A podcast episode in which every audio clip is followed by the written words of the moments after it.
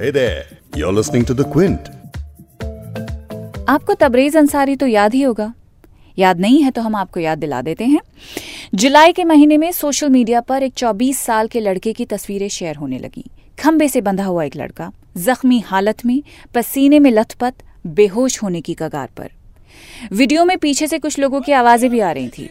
वो उसे जय श्री राम और जय हनुमान का नारा लगाने के लिए कह रहे थे। और एक बार बोल बे बोका जय श्री राम और एक बार बोल। जय श्री राम जय हनुमान बोल।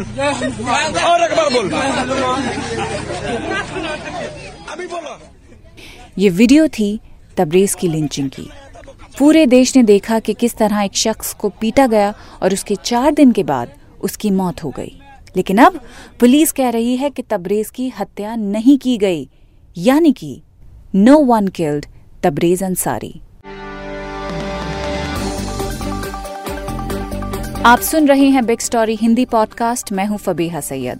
क्विंट हिंदी पर हम बिग स्टोरी पॉडकास्ट में दिन की बड़ी खबर आपके लिए लेकर आते हैं और हमारी कोशिश रहती है कि खबर का जायजा इस तरह लिया जाए कि आप खबर के हर पहलू से वाकिफ हो सकें।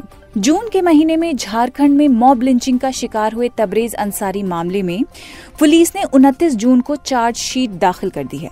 लेकिन चार्जशीट से हत्या का आरोप हटा दिया गया है। इस बात पर तबरेज के परिवार और उनके वकील का कहना यह है कि जब तबरेज को भीड़ ने घंटों तक पीटा तो अब पुलिस ये क्यों कह रही है कि हत्या का दोषी कोई नहीं है?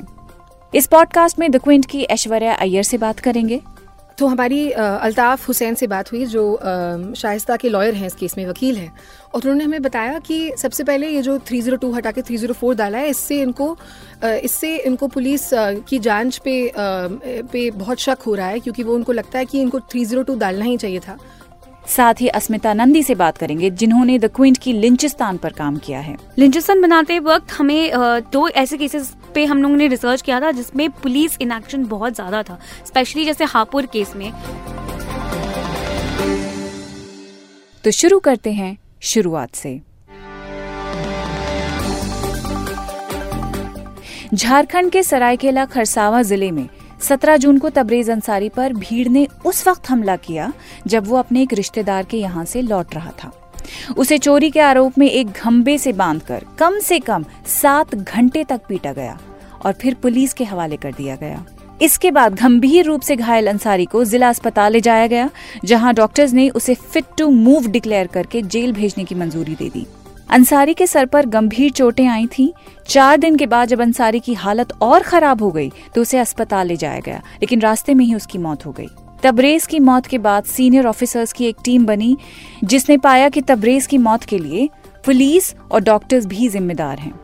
पुलिस इसलिए क्योंकि मौका वारदात पर वो देर से पहुँची, और डॉक्टर्स इसलिए क्योंकि उन्होंने तबरेज को तब फिट करार दिया जब उसकी हालत काफ़ी खराब थी। इस मामले में दो पुलिस ऑफिसर्स को सस्पेंड भी किया जा चुका है। मुख्य आरोपी पप्पू मंडल समेत अब तक 11 लोगों को गिरफ़्तार किया जा चुका है। लेकिन अब जब पुलिस ने चार्जशीट दाखिल की है तो चौंकाने वाली बात सामने आई है। वो ये कि चार्जशीट में हत्या की वजह कार्डियक अरेस्ट बताई गई है। द क्विंट की कॉरेस्पॉन्डेंट ऐश्वर्या अय्यर ने तबरेज लिंचिंग केस में एक एक्सक्लूसिव रिपोर्ट की है। ऐश्वर्या, आपने इस केस को अच्छे से फॉलो किया है। तबरेज अंसारी की बीवी शाइस्ता और उनके वकील अल्ताफ हुसैन से भी आपने बात की है। इस केस में अब जो नई चीज़ें डेवलप हो रही हैं, जो पूरा मामला है, उसे जरा तफसील से बताइए। हमने तबरेज़ की पत्नी शाइस्ता से बात की। तबरेज़ की शाहिस्ता से शादी कुछ दो महीने पहले ही हुई थी उनकी मौत से पहले। तबरेज़ के मरने के दो दिन बाद उनको पता चला था कि वो पेट से हैं। उसके कुछ हफ़्ते बाद इस सदमे की वजह से उनका बच्चा नहीं रहा। तो उन्होंने हमसे बात की इसके बारे में और वो कैसे उनके बारे में अभी भी सोचती है और कैसे भी वो वो अभी भी बहुत चिंता में रहती है। उनको अभी भी ढंग से रात को नींद नहीं आती है और वो एक ही चीज़ वापस वापस बोलती रहती हैं कि उनको इंसाफ चाहिए। तो हमने उनसे बात करी और जब उन्होंने हमें बोला कि उनको ये मर्डर चार्ज जो ये ड्रॉप किया है, वो उनको बिल्कुल अच्छा नहीं लग रहा है। उनको डर लग रहा है कि पुलिस की जाँच ऐसे चल रही है। वो चाहते हैं कि जाँच ढंग से हो। जी, एकदम गलत हुआ है। हमको इंसाफ चाहिए सिर्फ़ और कुछ नहीं। यही तीन सौ दो धारा हटा के तीन सौ चार कर दिया गया है। बहुत गलत हुआ है। तो हमारी अल्ताफ़ हुसैन से बात हुई, जो शाइस्ता के लॉयर हैं इस केस में, वकील हैं, और उन्होंने हमें बताया कि सबसे पहले ये जो 302 हटा के 304 डाला है, इससे इनको इससे इनको पुलिस की जाँच पे पे बहुत शक हो रहा है, क्योंकि वो उनको लगता है कि इनको 302 डालना ही चाहिए था। इसकी बुनियाद, इनका ये बोलने की बुनियाद ये है कि जो तबरेज़ अंसारी का पोस्टमार्टम था, उसमें क्लियरली लिखा हुआ है कि उसको हेड इंजरी था। तो ये कार्डिया अरेस्ट बोलना या सडन कार्डिया अरेस्ट बोलना वो काफ़ी नहीं है। उसके बेसिस पे आप मर्डर का चार्ज नहीं हटा सकते। क्योंकि हमने इस बा, इसके बारे में एक और एक्सपर्ट से बात की ह्यूमन राइट्स लॉ नेटवर्क के अमन खान से बात की समझने के लिए कि कार्डियाक अरेस्ट का मतलब क्या है। तो उन्होंने हमें बोला कि काफ़ी बार ऐसे केसेस में लोग शॉक की वजह से मरते हैं कार्डियाक अरेस्ट की वजह से मरते हैं कॉज ऑफ़ डेथ अल्टीमेटली तो वो है। लेकिन जो ओपिनियन होता है डॉक्टर का वो बहुत इंपॉर्टेंट होता है। ओपिनियन में वो बोलेंगे हमें कि कैसे इन इंजरीज की वजह से हार्ट अटैक हो सकता था या शॉक हो सकता था या जो भी। तो ये जो ओपिनियन है हमने वापस इन्वेस्टिगेटिंग ऑफिसर आर नारायण से बात की इसके बारे में कि सर कार्डियाक अरेस्ट तो रीज़न नहीं है। मतलब आप यू नो एक ओपिनियन होना चाहिए। उन्होंने बोला नहीं हमारे पूरे करियर में हमें ऐसा कभी नहीं मिला है कि मर्डर में ओपिनियन भी डॉक्टर बोल रहा है कि ओपिनियन भी उनका है कार्डियाक अरेस्ट अब इसमें इंटरेस्टिंग uh, बात यह है कि जब तबरेज के एक मरने के एक महीने बाद जब एक तीन मेंबर की एक सीनियर अफसरों की एक प्रोप टीम लगाई गई थी इन टीम में बताया गया था कि तबरेज की मौत इसलिए हुई क्योंकि ए वहाँ पे जो पुलिस है, वो वक्त पर उनको लेके नहीं गई अस्पताल। और दूसरी चीज़, जो डॉक्टर था वहाँ पे, उन्होंने उनका सीटी स्कैन नहीं करवाया। उनके सर के घाव को ढंग से नहीं जांचा। और यही दो लोग आज बोल रहे हैं कि इनकी इनके ओपिनियन के बेसिस पे हम बोल रहे हैं कि मर्डर नहीं था।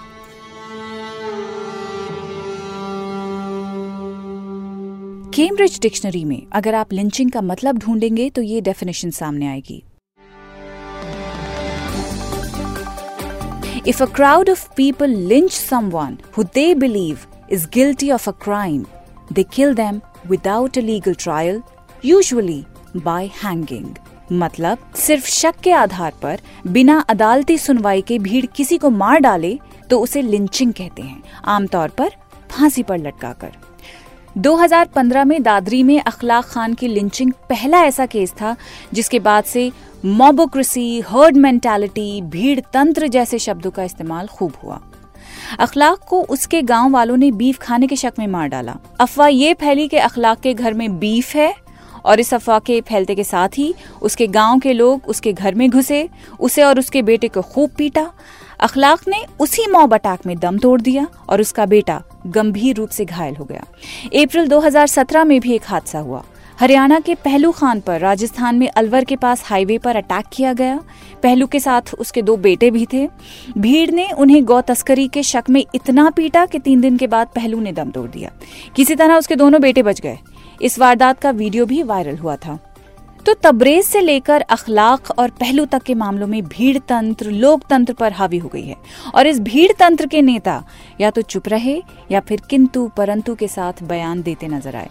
या तो उनकी तरफ़ से कोई रिस्पॉन्स नहीं आता या इफ्स एंड बट्स में लिपटा धीमा सा रिएक्शन तब आता है जब सोशल मीडिया पे काफ़ी उधम मचती है, काफ़ी बात की जाती है। द क्विंट की अस्मिता नंदी ने अवार्ड विनिंग फ़िल्म लिंचिस्तान बनाई है। इस फ़िल्म में पिछले पाँच साल में हुए लिंचिंग के केसेस का ज़िक्र उन्होंने किया है। लिंचसन बनाते वक्त हमें दो ऐसे केसेस पे हम लोगों ने रिसर्च किया था जिसमें पुलिस इनएक्शन बहुत ज़्यादा था। स्पेशली जैसे हापुर केस में, गाँव वाले बोल रहे थे आई विटनेसेस जो भी थे, वहाँ पे सब बोल रहे थे कि जो इंसिडेंट हुआ था वो गाय को लेकर हुआ था, लेकिन पुलिस कॉन्स्टेंटली डिनाई करता रहा और बोलता था कि वो रोड रेज की वजह से मॉब अटैक हुआ।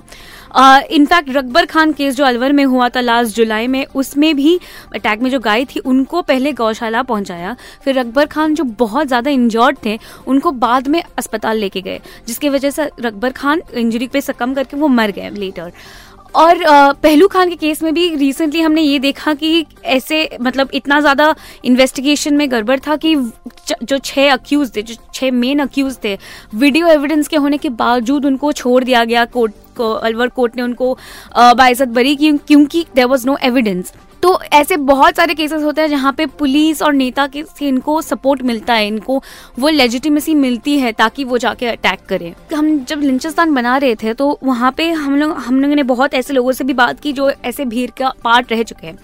तो उन लोगों ने तब बताया था कि बिकॉज़ मॉब रहता है, भीड़ रहता है तो किसी का चेहरा सामने नहीं आता है। तो वो आसान हो जाता है इनके लिए ताकि ये अटैक कर सके। और कई बार ऐसा होता है कि उनको पता चलता है कि व्हाट्सएप ग्रुप उनके बहुत सारे हैं तो उन व्हाट्सएप ग्रुप्स में उनको पता चलता है कि यहाँ से कोई गाय लेके जा रहा है, यहाँ पे शायद चाइल्ड लिफ्टिंग हो रहा है।